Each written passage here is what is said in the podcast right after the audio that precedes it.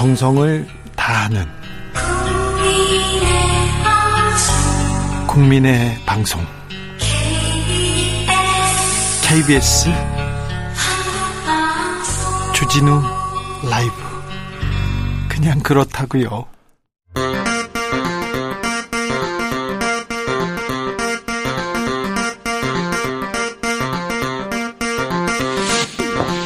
주진우 라이브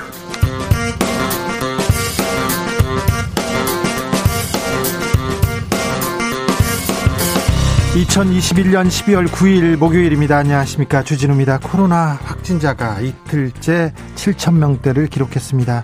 여야 대선 캠프에서 소상공인 자영업자들의 손실 전폭적으로 지원하겠다고 고약, 공약 계속 내놓고 있는데요. 김종인 국민의힘 총괄선대위원장 100조 원 투입 검토해야 한다 주장했습니다.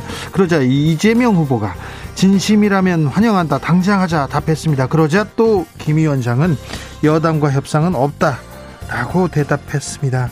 소상공인 손실보상은 어찌 되는지요? 여야 대선 캠프 대변인들에게 물어보겠습니다. 여야가 모두 중도 확장에 총력을 기울이고 있습니다. 특히 제3지대 인사 영입 전 뜨거운데요. 국민의힘은 호남을 지역구로 둔 무소속 이용호 의원 영입했습니다. 민주당은 바른 미래당 출신 김관영 최입의 전 의원 영입했습니다. 여야가 모두 영입을 제안했는데 고민 끝에 이재명 후보를 택한 김관영 전 의원에게 왜 이재명 후보 택했는지 물어보겠습니다. 국민의힘 영입인재 노재승 위원장 발언 오, 또 나왔어요. 또 논란 계속되고 있습니다. 선대위에서는 자진 사퇴를 권고했는데요. 노 위원장은 사과는 하지만 사퇴는 없다 이렇게 얘기합니다. 윤석열 후보는 지켜보자는 입장입니다. 민주당 영입 인재 조동현 교수 사퇴는 여러 질문을 남기기도 했는데요. 정치권의 영입 전쟁 득과실 남는 것은 무엇일까요? 김민아 기자와 정리해 보겠습니다. 나비처럼 날아 벌처럼 쏜다. 여기는 주진우 라이브입니다.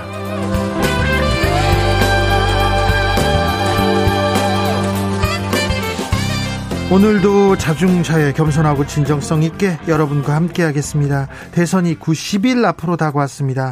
소상공인 손실보상 액수를 두고 여야 치열하게 신경전 벌이고 있는데요. 25조 원이다. 아니다. 50조 원은 줘야 된다. 아니다. 100조 원 줘야 된다. 공약은 계속 나오고 있는데 현재 정치권에서 계속 묻고 더블로 가는 이 상황 어떻게 보고 계신지요? 방송 듣고 계신 소상공인 자영업자분들 목소리 직접 들어보겠습니다. 샵 9730 짧은 문자 50원, 긴 문자는 100원이고요. 콩으로 보내시면 무료입니다. 그럼 주진우 라이브 시작하겠습니다.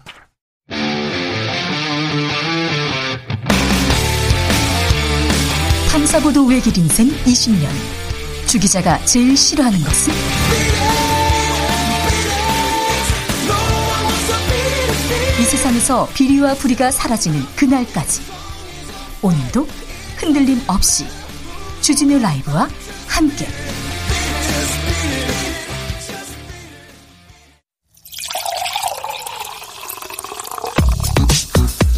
진짜 중요한 뉴스만 쭉 뽑아냈습니다. 주 라이브가 뽑은 오늘의 뉴스 주스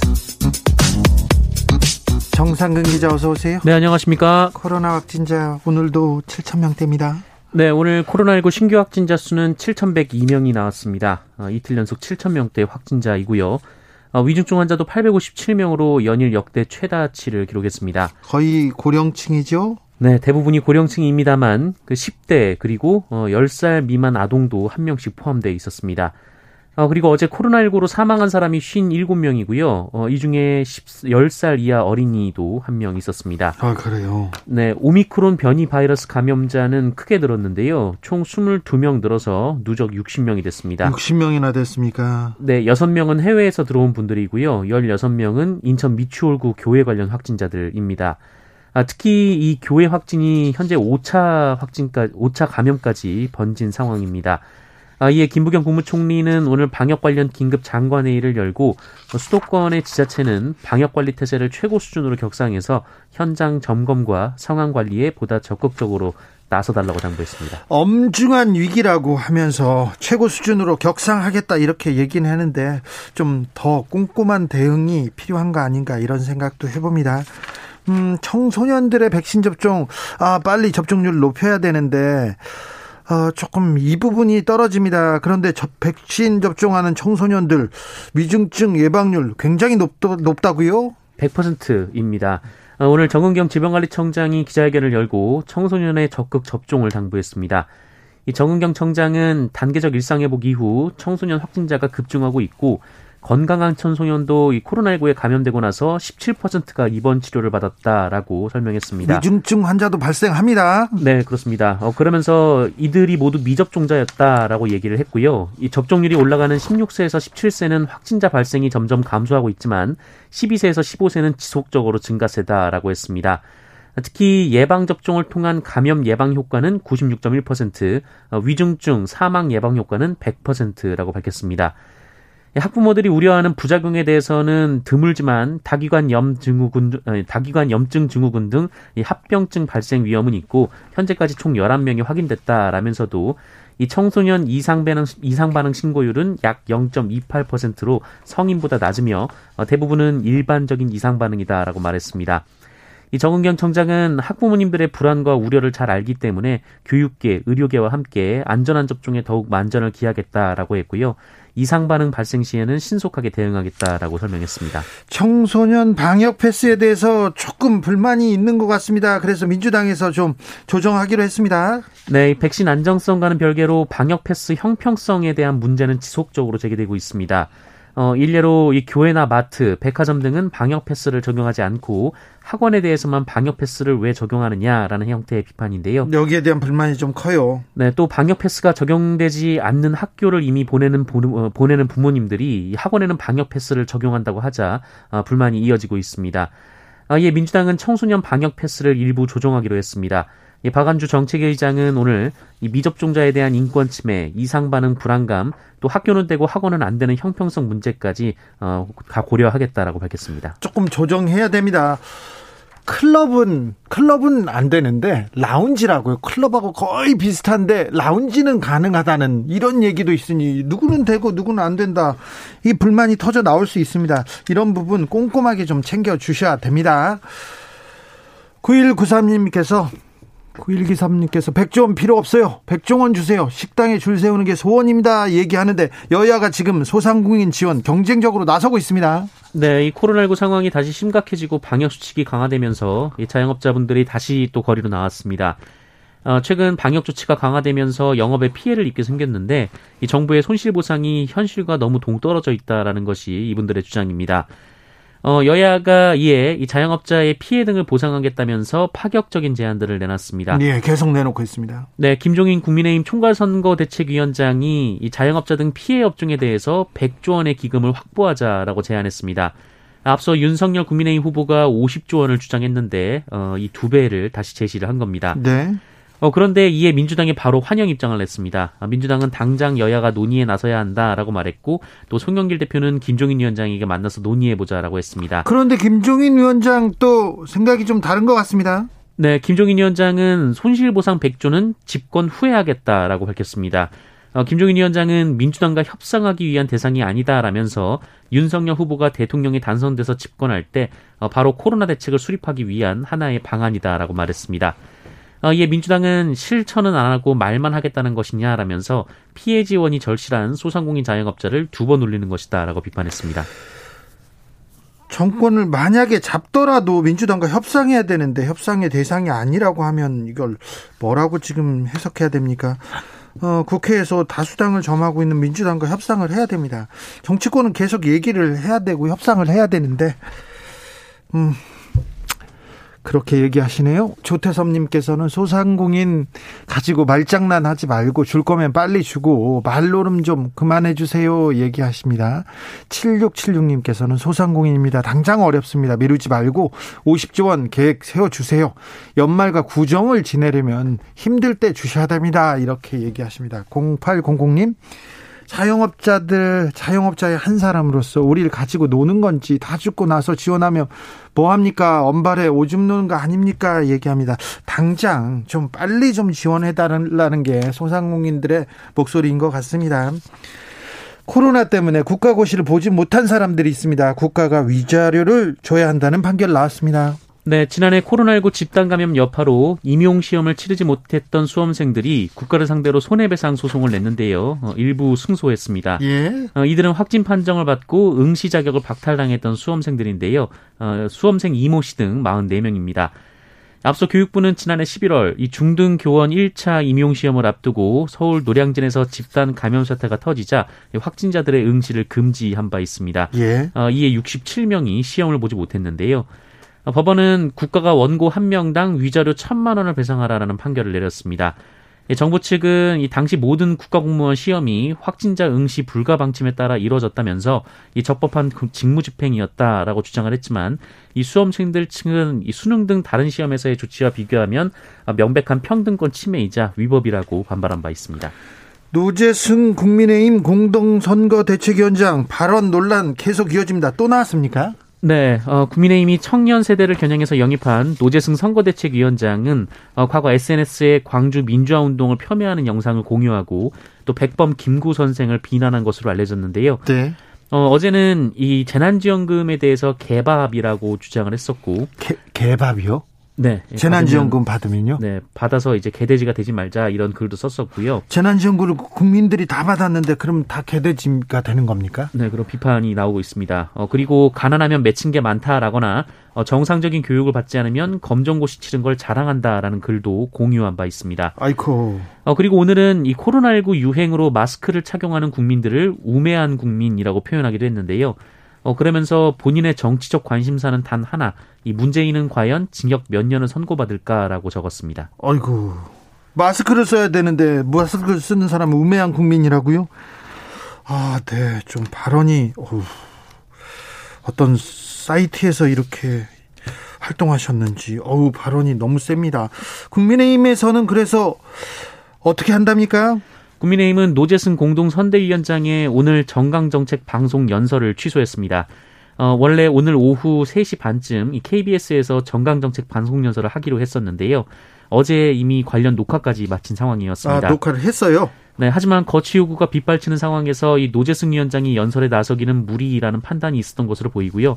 이 방송 연설이 취소되, 취소되면서 이 노재승 위원장이 사퇴하는 것 아니냐라는 관측이 제기되기도 했습니다. 아니, 자진 사퇴를 권유했다는 얘기까지는 들렸는데 자리를 지키기로 했다는 보도도 있습니다. 네, 이준석 대표를 비롯한 국민의힘 일부 관계자들은 일부 표현에는 문제는 있지만 자리에서 물러날 정도의 흠결이 아니다라고 주장하고 있습니다. 이 권성동 사무총장은 이미 사과를 하지 않았냐라면서 이 새롭게 해보겠다는 청년의 청을 들어줘야 한다라고 주장했습니다. 자, 권성동 사무총장이 새롭게 해보겠다는 청년의 청을 들어줘야 한다고 했다고 합니다.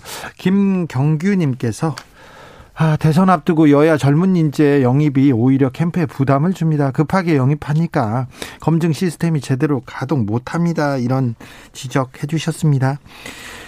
민주당 이재명 후보 위성정당 불가능하게 하겠다. 이렇게 주장했습니다. 네, 오늘 민주당 이재명 후보는 정당 혁신 추진위원회 출범식에 참석을 했습니다.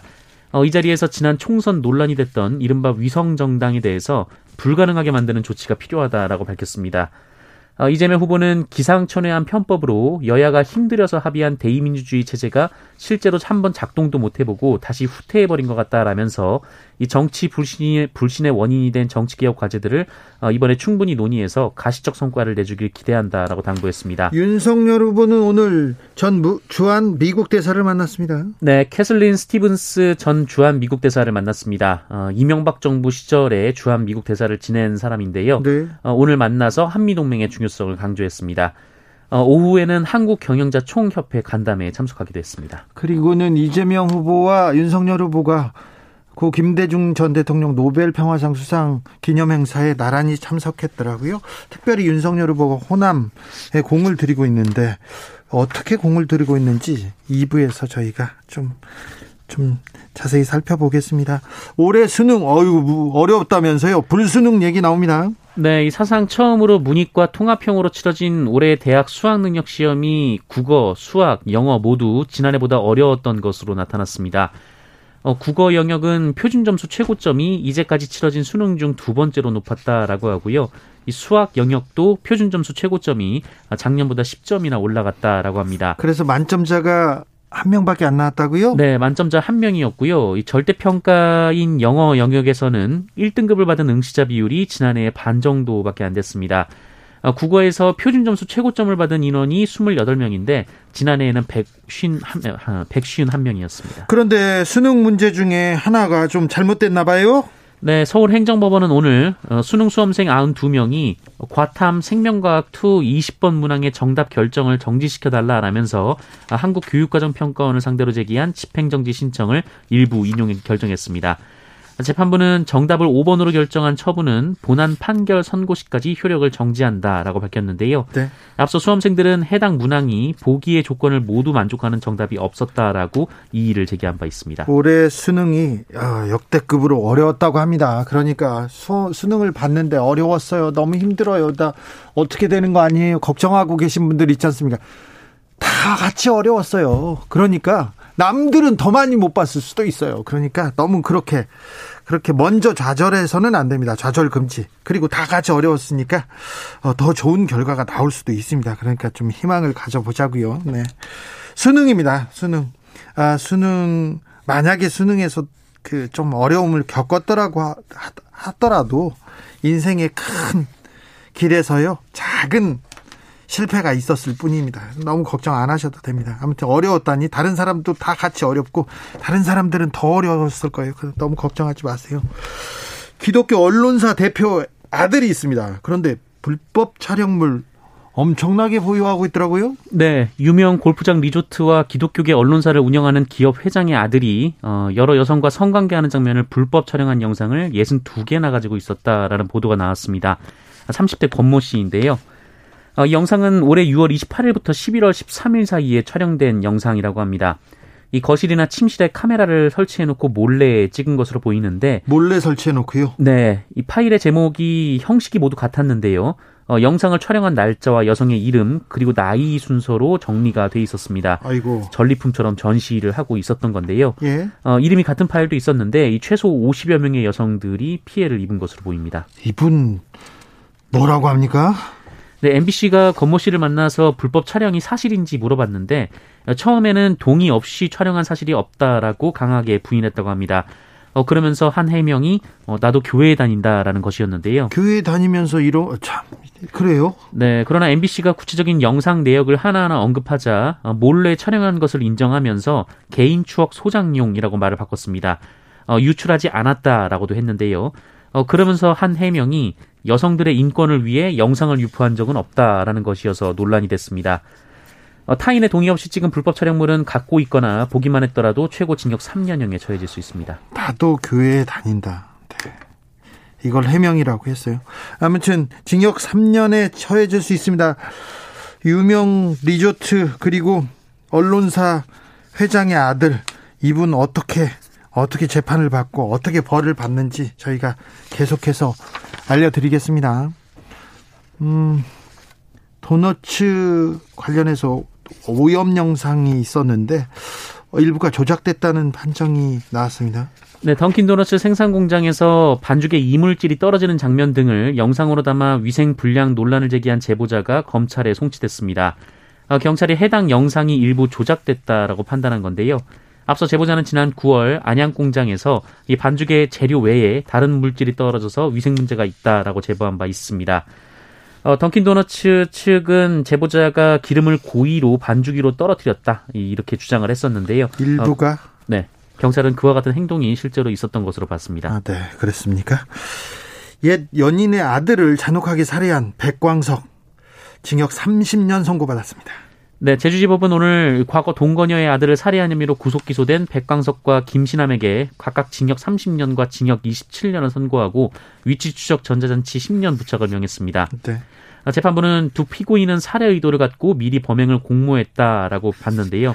아이고. 실제로 이 사람 이 두 사람은 이틀에 걸쳐서 범행 대상 주택에 대한 사전 답사를 마친 바가 있습니다. 그리고 중학생을 살해했어요. 네, 두 사람은 검찰의 공소 사실을 대부분 인정하면서도 자신이 직접 살해하지 않았다며 책임을 서로 떠넘겼습니다. 주스 정상근 기자와 함께했습니다. 감사합니다. 고맙습니다. 교통정보센터 다녀오겠습니다. 오수미 씨.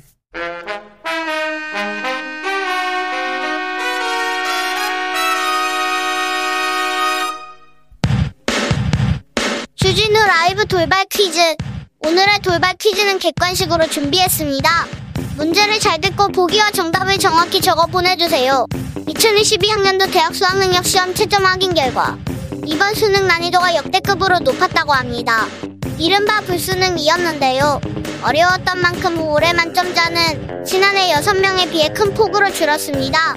한국교육과정평가원장은 수능에서 만점을 받을 수 있는 잠재력을 가진 수험생은 수천 명이지만 여러 가지 요인에 의해 만점의 행운을 잡은 수험생은 땡명이 됐다고 설명했는데요.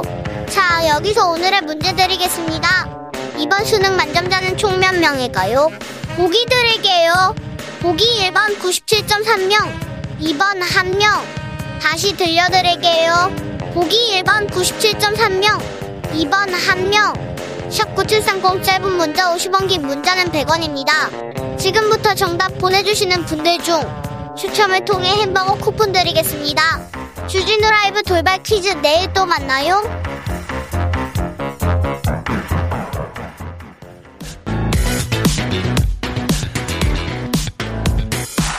대선 D-90일 여야의 대선 후보 가장 가까운 곳에서 가장 빠르게 소식을 전하겠습니다.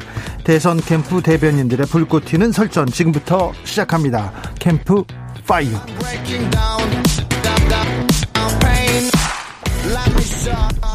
주진우 라이브 대선 상황실 자 가동해 보겠습니다. 여야 캠프의 캠핵관 캠프 핵심 관계자 두 분 모셨습니다. 선대위 대변인 두 분 모십니다. 이소영 더불어민주당 선대위 대변인 어서 오세요.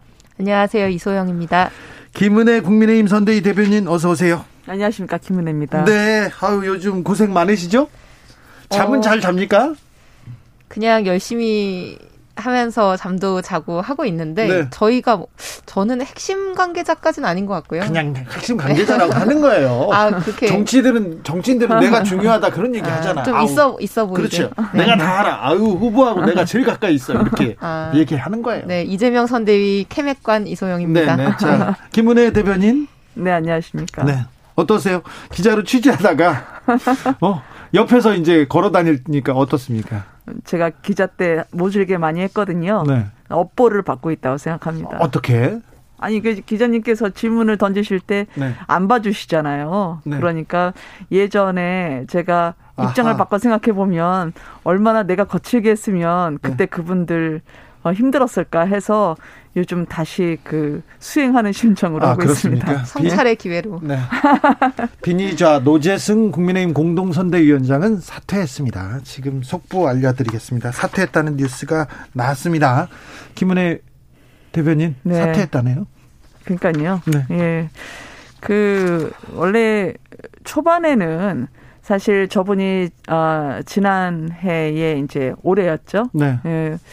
오세훈 시장의 선거. 재보궐 선거와 관련해서 상당히 인상 깊은 연설을 했기 때문에 많은 분들에게 울림을 줬죠. 네. 그리고 이제 청년으로서 또 소상공인으로서 누군가를 고용해서 운영해봤던 사장님으로서 어, 많은 현장의 이야기를 전달해 주실 걸로 믿었고 지금도 사실 그거는 변함이 없습니다. 다만 과거에 했던 발언이라고 하는 건 말과 행동의 무게라는 게 이제 공인의 입장에서 보면 무한 검증에 들어갈 수밖에 없죠. 그게 국민의 눈높이 눈높이에 맞는 것이냐, 국민이 공감하실 수 있는 부분이냐에 대해서는 저희가 아무래도 본인이 스스로 사퇴함으로써 이 대선에서의 국민의힘의 비전이나 철학은 그대로 유지하고 본인도 정권 교체에 있어서 특글이라도 어 중간에 서 있는 걸림돌이 되지 않겠다 그렇게 생각한 것 같아서 한편으로는 좀 미안하고 네. 안쓰럽고 그렇지만 그 결단을 높이 사서 저희가 열심히 더 하겠다 말씀을 드리고 싶습니다. 박종성님 질문입니다. 국민의힘이 네. 노재승 위원장 네. 이렇게 내치지 못한 이유가 혹시 추천하고 데려온 사람 눈치 보느라 어떻게 못한 거 아닌가요? 이런 물어봅니다. 김성태 전 의원이나 하미병 씨하고는 좀 음. 달랐다. 음. 시간이 좀, 있, 좀 걸렸다 이런 지적은 있습니다. 네, 그러게요. 그 사실은 국민 여러분께서 던져주시는 그런 비판에 대해서는 저는 겸허히 수용해야 된다고 생각을 하고요. 네. 저희가 이럴 때 한치라도 오만한 모습을 보이면 안 되겠다 생각해서 더 뼈를 깎는 각오로 하겠습니다. 죄송합니다. 저는 뭐 사퇴를 하셨다니까 네. 더 길게 얘기할 문제는 아닌 음. 것 같은데 저는 이런 부분은 저희가 교훈으로 남겼으면 좋겠어요. 그러니까 이게 우리 국민들이 이제 보수 정당에게 바라는 네. 이제 오늘의 보수의 모습이 음. 사실 이제 과거에 뭐 굉장히 극우적인 발언을 쏟아내고 누군가를 뭐 모욕하고 뭐 분열을 조장하고 이제 이런 모습은 아니라고 저는 생각을 하고 지금 국민의힘도 그런 국민들이 바라는 보수 정당의 모습으로 이제 가기 위해서 노력하고 있는 상황이라고 보이는데 이제 그런 네. 과정에서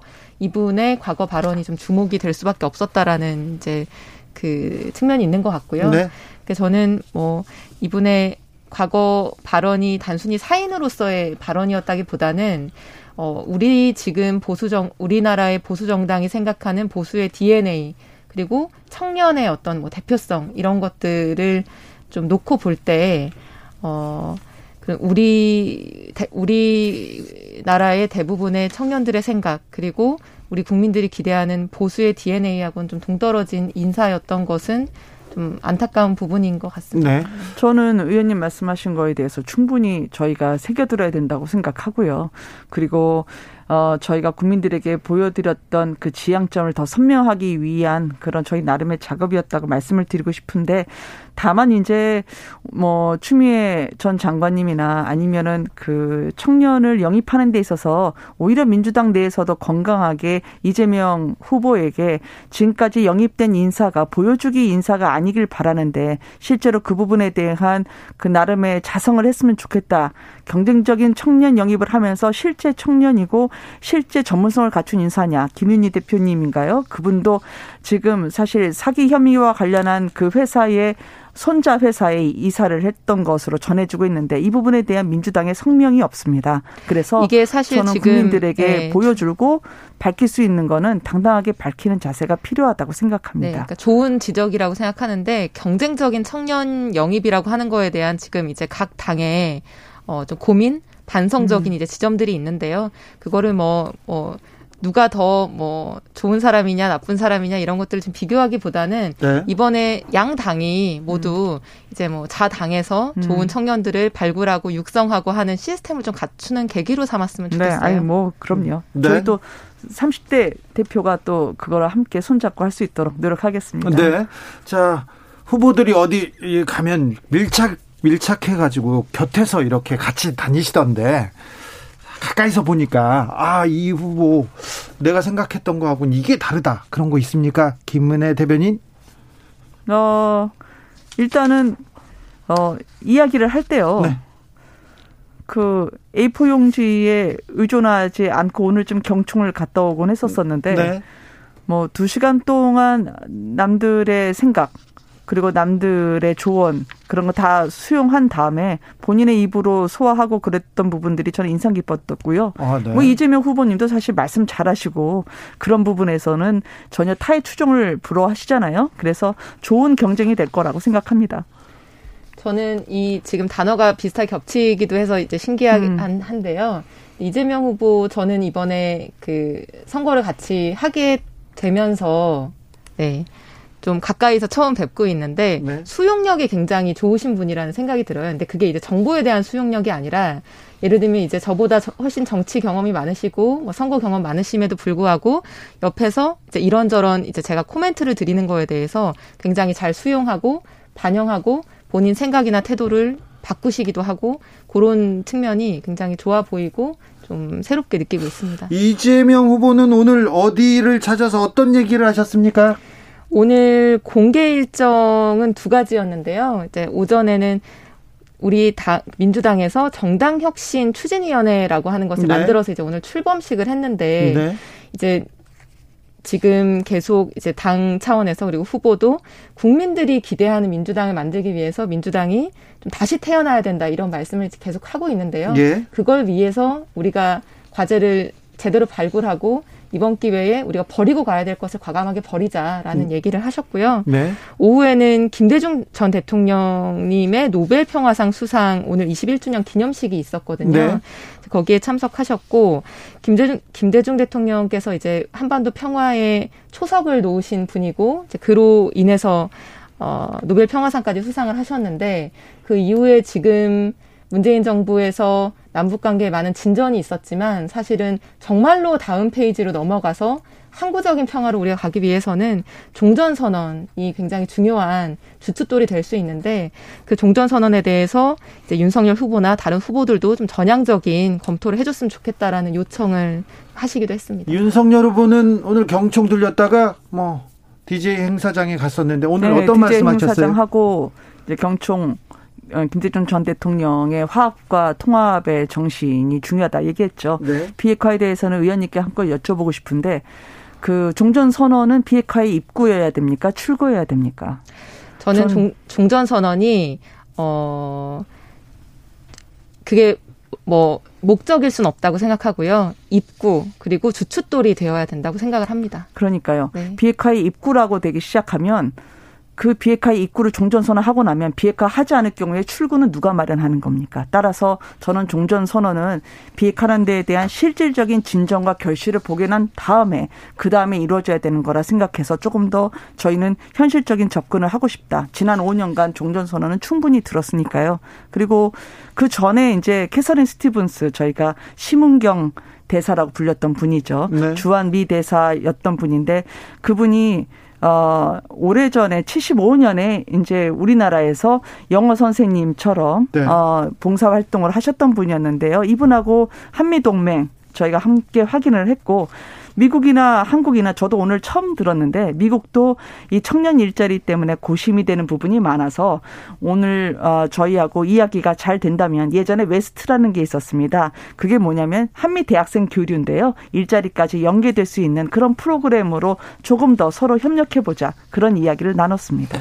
손실 보상에 대한 공약 계속 쏟아지고 있습니다. 여야가 경쟁적으로 내놓고 있, 는데요 네. 100조 원까지 나왔습니다. 저 김종인 선대위원장이 100조 원까지 얘기 나왔는데 어, 이 부분 어떻게 보셨습니까? 이소영 대변인? 지금 윤석열 후보께서 몇 주 전에 50조, 50조 원, 원 말씀을 하셨고요. 네. 거기에 대해서 사실 이재명 후보 그리고 민주당에서는 환영한다는 입장을 밝혔었고요. 네. 그 이후에 김대 김종인 위원장께서 50조로도 부족할 것이다. 100조 가량이 필요할 수 있다라는 말씀을 하셔서 저희는 사실 굉장히 반갑고 다행이라 생각했습니다. 왜냐하면 지금 사실 소상공인분들 다 빚내서 버티고 계시잖아요. 그리고 지금 오미크론부터 시작해서 확산세가 다시 어 가속화되면서 정말 겨우 겨우 다시 살아날 뻔한 소상공인분들 지금 이제 상황이 다시 악화될 우려가 지금 굉장히 큰 상황인데 우리가 이런 상황에서 정말 경제 방역, 그러니까 단순히 확산을 막는 방역뿐만 아니라 이분들이 어, 이 사회에서 떨어져 나가지 않게끔 하는 이 경제 방역이 굉장히 중요한데 지금까지는 국가 빚만 늘리려고 한다라는 이제 비판 때문에 사실 야당이나 정부나 이렇게 설득하기가 좀 어려웠거든요. 근데 우리나라에서 사실 여당, 야당이 합의가 이루어지면 안 되는 일이 거의 없을 정도로 굉장히 그것은 파워가 있는 힘이 있는 이제 일인 것인데 어 그런 제안이 나와서 굉장히 반가웠습니다. 근데 네. 바로 하루 만에 또 이거는 뭐 여야 합의나 협의의 대상은 아니다. 나중에 윤석열이 대, 윤석열 후보가 대통령이 되면 하겠다는 것이다라고 입장이 나와서 저희는 좀 실망을 했고요. 오늘 오후 3시 20분에 이재명 후보가 그거에 대해서 입장을 밝히기도 했습니다. 민주당은 그러니까 지금 당장 지급하자는 입장인가요? 지금 당장 논의에 착수해야 된다는 거죠. 네. 왜냐하면 지금 내년 대선 이후라고 하면 5월 이후거든요. 네. 근데 5월 5개월 전을 한번 생각해 보시면은 오미크론이라는 변이종이 나와서 지금 이렇게 우리가 지금 수천 명 가까이 확진자가 다시 커질 거라는 걸 5개월 전에 우리가 몰랐지 않습니까? 네. 이 팬데믹이라는 상황이 뭐 두 달 후, 세 달 후도 사실은 예측하기가 어려운 예측하기 어려운 위기인데 이 상황에서 어 지금 소상공인들이나 국민들 고통은 나는 모르겠고 지금 현 정부가 알아서 해야 되는 거고 우리를 뽑아줘서 우리 정부가 들어오면 그때 가서 뭘 하겠다라고 얘기하는 것이 너무나 공허하다는 말씀입니다. 네, 이재명 후보가 이 얘기를 하면서 윤석열 후보에게 회동하자고 제안했습니다. 그러니까요. 뭘 회동하자고 하는 건지 좀 구체적으로 아직 안 와닿는데 백조에 대해서 말씀을 하신 거 잘 들었고요. 이게 100조든 200조든 사실 지금 코로나 때문에 소상공인 분들, 자영업자 분들 사실 일어나기가 힘든 상황이 됐습니다. 네. 그러면 저희가 재정 얘기를 하기 전에 어떻게 하면 이분들 손을 잡아줄 수 있을까 고민해야 되는데 사실 작년 총선 때도 100조 얘기를 했거든요.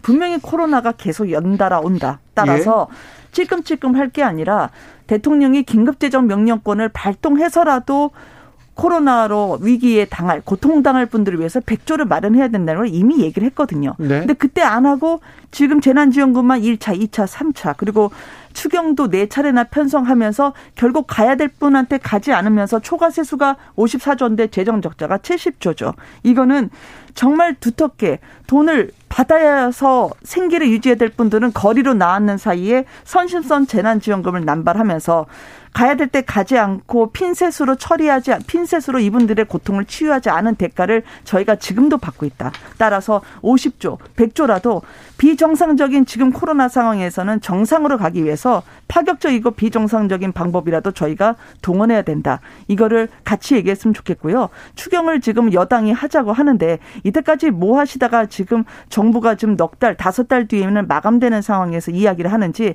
진위는 저희가 들어보고 싶고 어떠한 상황이든지 우리가 전체 558조에 대해서 20%가 기재부가 예산에 대한 용도를 재조정하면 이 돈은 마련할 수가 있습니다. 그래서 대통령과 정부 차원의 결단이 있을 수 있는데 이걸 안 하고 계시죠. 이재명 후보가 정부 에 대해서도 맴매라고 얘기하셨는데 기재부를 지금 여당 대표가 정 우리가 결국 기재부에 대해서 국정조사하겠다라고 하지만 기재부가 응하지 않았잖아요. 민, 먼저 민주당은 기재부와 함께 의견 조정을 하시는 게 순서일 것 같다 생각합니다. 이소영 저는 이 모든 논의에 있어서 뭐 좋은 지적도 당연히 있으신데요. 모든 논의에 있어서 한 가지를 좀 명확하게 해야 될 것 같습니다. 윤석열 후보든 김종인 위원장이든 50조든 100조든 그 숫자 자체가 중요한 게 아니고요. 그게 정말 시급하고 필요하고 가능하다라는 입장이라고 한다면 그것을 명확하게 밝혀야 된다고 생각하고요. 그게 필요하고 절박하고 가능하다라고 하면 그것을 다음 정부에 누가 당선되느냐를 전제로 놓고 얘기할 필요가 저는 없다고 생각이 듭니다. 아니 50조는 저희 공약이죠. 그리고 그 100조도 50조 갖고는 안 될 수 있는 상황이 충분히 오기 때문에 저희가 그 부분을 국민께 약속드린 거고 그럼 그 부분에 대해서. 그 부분에 대해서 왜 지금이 아니고 5월 이후여야 되는지에 대해서 설명이 명확해야 될 것 같고요. 50조는 저희가 공약으로 반드시 얘기한 거고 그리고 추경을 지금 당장 이야기를 하시는데 저희가 100조 같은 부분에도 지금 몇 달 남았습니까? 석 달에서 넉 달 이상이 남았는데 정부하고 함께 재정에서부터 즉 20%의 예산 용도 재조정부터 정부가 응해달라고 얘기하는데 그걸 응하지 않고 기재부하고 민주당하고 혼선만 가중되고 있잖아요. 그러니까 여야 협상이 필요한 부분이다라고 하는 마치 대장동 특검을 협상하자고 하면서 차일피일 미룬 것처럼 모든 것을 이렇게 주사위를 던지면서 정쟁으로 유도하지 않았으면 좋겠다. 그런 거죠. 주사위로 던지고 정쟁으로 유도하는 것이 아니고요. 오늘도 이재명 후보 직접 이렇게 제안을 드렸는데 당대표 그리고 후보 사자 회담을 해서 요 문제에 대해서 국민의힘 입장이 정확히 뭐고 민주당 입장이 뭐고 예컨대 정부하고의 이견이 국회가 있을 수 있지 않습니까? 네. 정부를 설득하기 위해서 예를 들면 여야가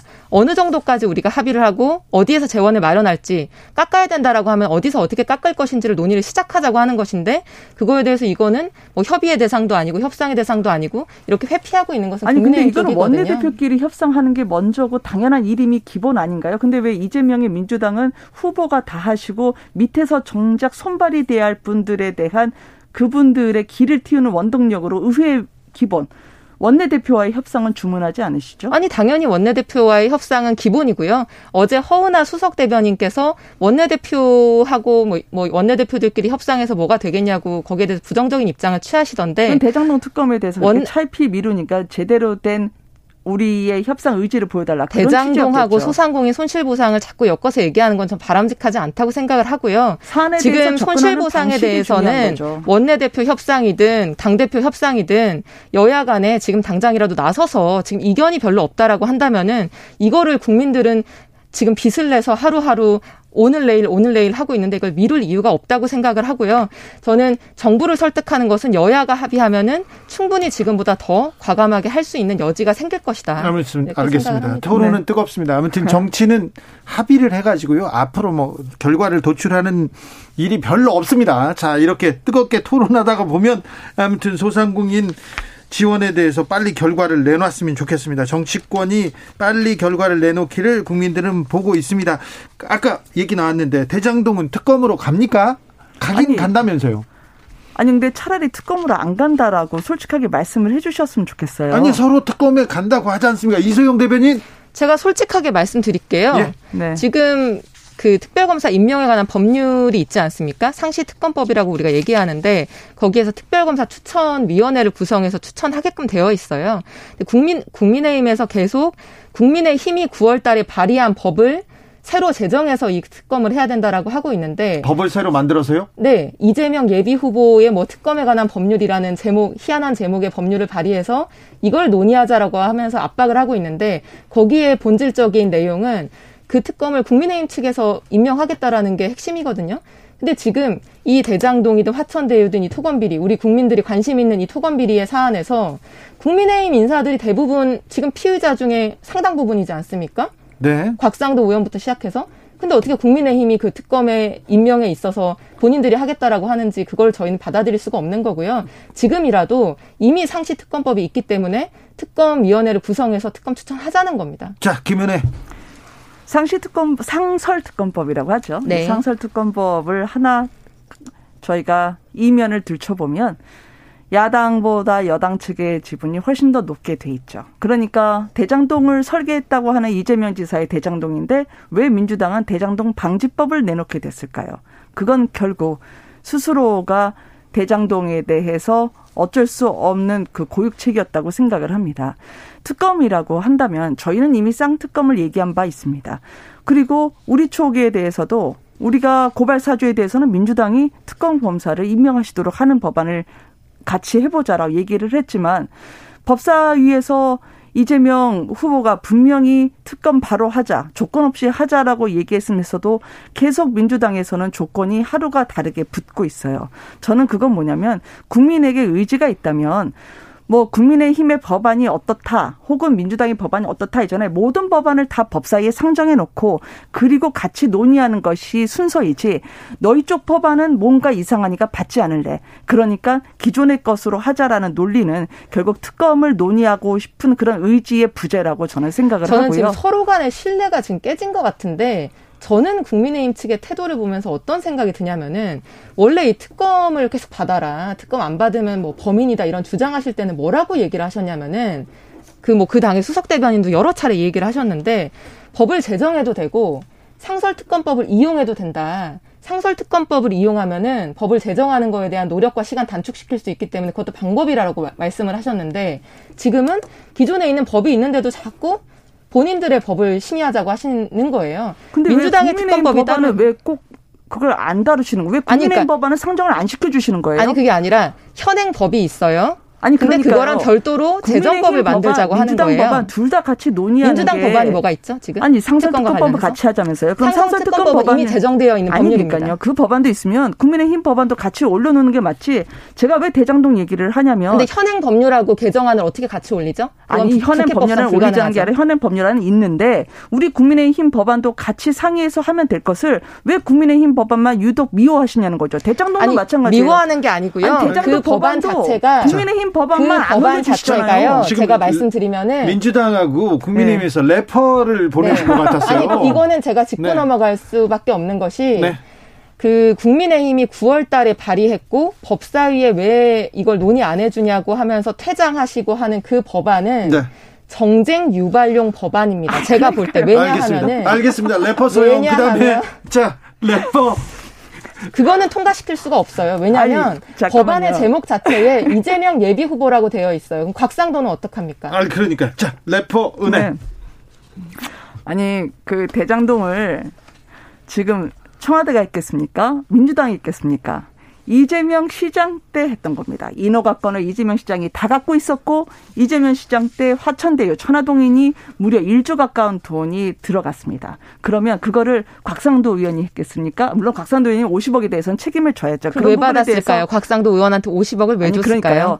본말을 전독해 하는 걸로 희석하는 건 지금 국민들에게 안 통한다고 전 생각합니다. 따라서 대장동도 국민의힘 법안을 올려주시면 되는데 유독 민주당 법안만 올리자고 하고 국민의힘 법안은 안 올려주세요. 아니 정정해 주세요. 민주당 법안은 없습니다. 아니요, 개발이 환수법은 민주당에서 낸 거죠. 아니, 특검과 관련해서요. 아니, 그러니까 대장동은 개발이 환수법은 민주당이 냈고 국민의힘에서도 부당이득 환수법안을 냈어요. 근데 네. 그것만 안 올려주시는 거예요. 그럼 뭐냐?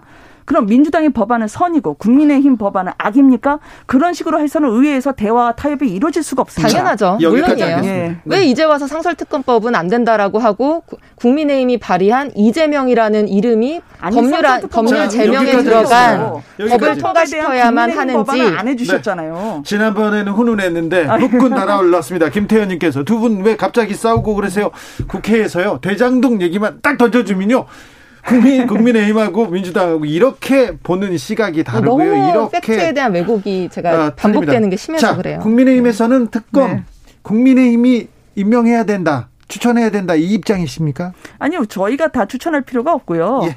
어, 우리가 대장동 에 대한 특검 그리고 고발 사주에 대한 특검 서로가 우리는 고발 사주는 민주당에서 지정하시고 네. 대장동은 우리가 지정하는 걸로 동동하게 가자는 거지. 초기부터 그렇게 주장했죠. 예, 쌍설 상설 특검법안이라고 하는 건 분명히 여당에게 더 많이 지분이 가는 거기 때문에 민주당에 유리한 지형으로 그렇게 가시면 안 된다. 이거는 공정을 가장한 불공정이다라고 얘기하는 거죠. 아니 네. 특검 후보 자체를 대한변협 등등에서 추천하도록 되어 있고 그거에 대해서 여러 가지 검토 절차가 있는데 네. 그게 뭐 민주당에 뭐 더 유리하고 이런 프레임 자체가 지금 인원위를 하기가 싫다라고 자, 하는 거고요. 여기서 넘어갈게요. 네. 우리가 대장동에서 네, 정쟁만 유발하는 대장동이 늪에서 좀 빠져나가야 될 것 같습니다. 다른 질문이 조금 있었는데 네, 넘어가겠습니다. 8891님께서 옛말에 생일날 잘 먹겠다고 기다리다 굶어 죽는단 말이 있습니다. 소상공인 지원금 줄 생각 있으면 미루지 말고 아, 어여 지급하세요 얘기합니다. 그러니까요. 대선으로 미룰 일이 아닌 것 같습니다. 6852님 당의 유불리를 뒤로 하고요. 우선적으로 지급하는 것이 아픈 국민의 마음을 어루만지는 겁니다. 이렇게 좀 빨리 지원해 달라는 얘기가 많습니다. 박형근님께서 4년 주기 오는 총선, 5년 주기로 오는 대선 매일매일이 요즘처럼 국민들을 대우해주는 척만이라도 해주셨으면 음. 얼마나 좋겠습니까? 그렇습니다. 네. 국가가 국민이 국가의 주인이라고 하는데 선거철, 네, 선거 때는 분명히 주인임을 어, 느끼게 되죠. 이소영 의원님, 네. 이재명 후보가 한다면 한다 그러다가 요새는 말을 바꾼다 이렇게 비판받는 부분에 대해서는 어떻게 생각하세요? 그거는 이제 후보 본인도 여러 차례 사실 설명을 하셨는데요. 네. 그 말을 바꾸는 것이 아니라 네. 그러니까 예컨대 전국민 재난지원금 같은 경우에는 그 전국민 재난지원금의 소비 승수 효과가 있다는 거는 여전하지만 네. 그것을 위해서 소상공인에 대한 어떤 다른 지원에 대한 논의가 막히는 거에 대해서는 우려가 있기 때문에 이번 정기국회에 한해서는 입장을 양보하겠다, 철회하겠다라고 하신 거고요. 네. 다른 부분에 대해서는 철회한 적이 없습니다. 알겠습니다. 네. 김은혜 대변인께서는요, 김건희 씨는 왜 이렇게 숨기고 안 내놓냐 이런 얘기에 대해서는 어떻게 생각하세요? 나오시겠죠. 네. 그리고 그거는 뭐 저기 그 추미애 전 장관님이 그런 식으로 같은 여성으로서 불편한 말씀을 하시지 않아도 자연스럽게 나올 땐 나오니까 어, 그렇게 국민에게 부담 주시는 말씀으로 민주당 스스로에게 어, 일명 엑스맨이 되시지 않았으면 좋겠다 생각을 하고요. 어, 이재명 후보님에 대해서 이제 존경하는 박근혜 대통령님이라고 했더니 진짜 존경하는 줄 알더라라고 하는 부분이 아까 질문하신 부분과 크게 그 다르지 않다고 생각을 하는데요.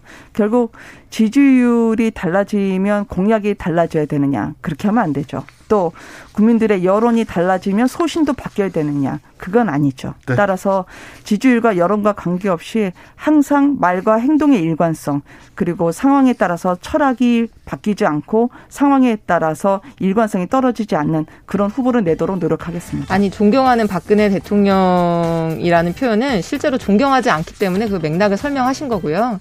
지금 이 뭐 정책적인 부분에 대해서 다른 의견 또는 추가적인 설명 또는 어떤 특정한 상황에서는 더 큰 뜻을 위해서 양보하는 것과 이제 이런 뭐 사소한 표현의 문제를 엮어서 결부시키는 거는 유연, 유연한 것과 유턴이라고 하는 것은 종이 한 장 차이죠. 그렇지만 국토보유세라든지 기본소득이라든지 아니면은 원전 제로까지 국민이 원하면 그거를 하지 않겠다라고 하면 진짜 이재명의 공약과 진짜 이재명의 정체성은 무엇입니까? 한 마디 붙어 있는 걸 못 들어서 이제 그렇게 말씀하시는 네. 건데 국민들을 설득할 자신이 있다는 걸 전제로 해서 그 말씀을 하셨습니다. 토론이 이렇게 뜨거워야 제맛이지 김종무님이 이렇게 말씀하십니다. 캠프파이어 엄청 뜨겁게 탔습니다.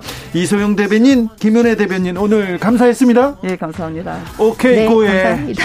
I won't let you down 들으면서 저는 잠깐 열기 식혔다가 6시 2부로 돌아오겠습니다.